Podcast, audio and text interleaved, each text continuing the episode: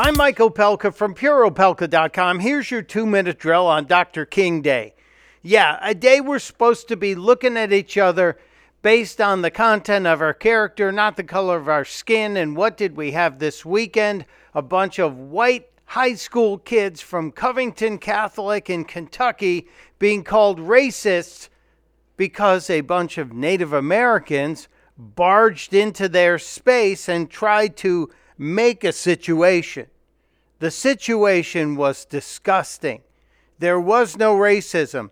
The children are now being accused of racism.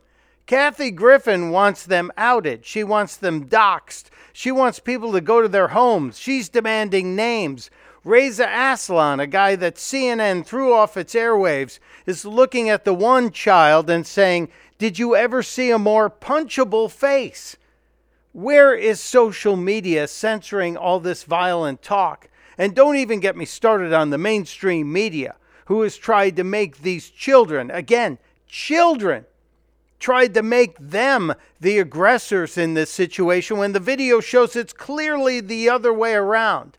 The reality here the adults were the people who didn't act like adults, the children behaved.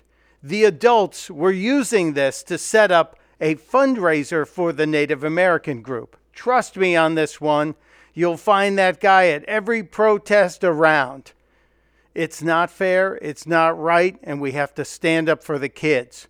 Testudo, my friends. Testudo.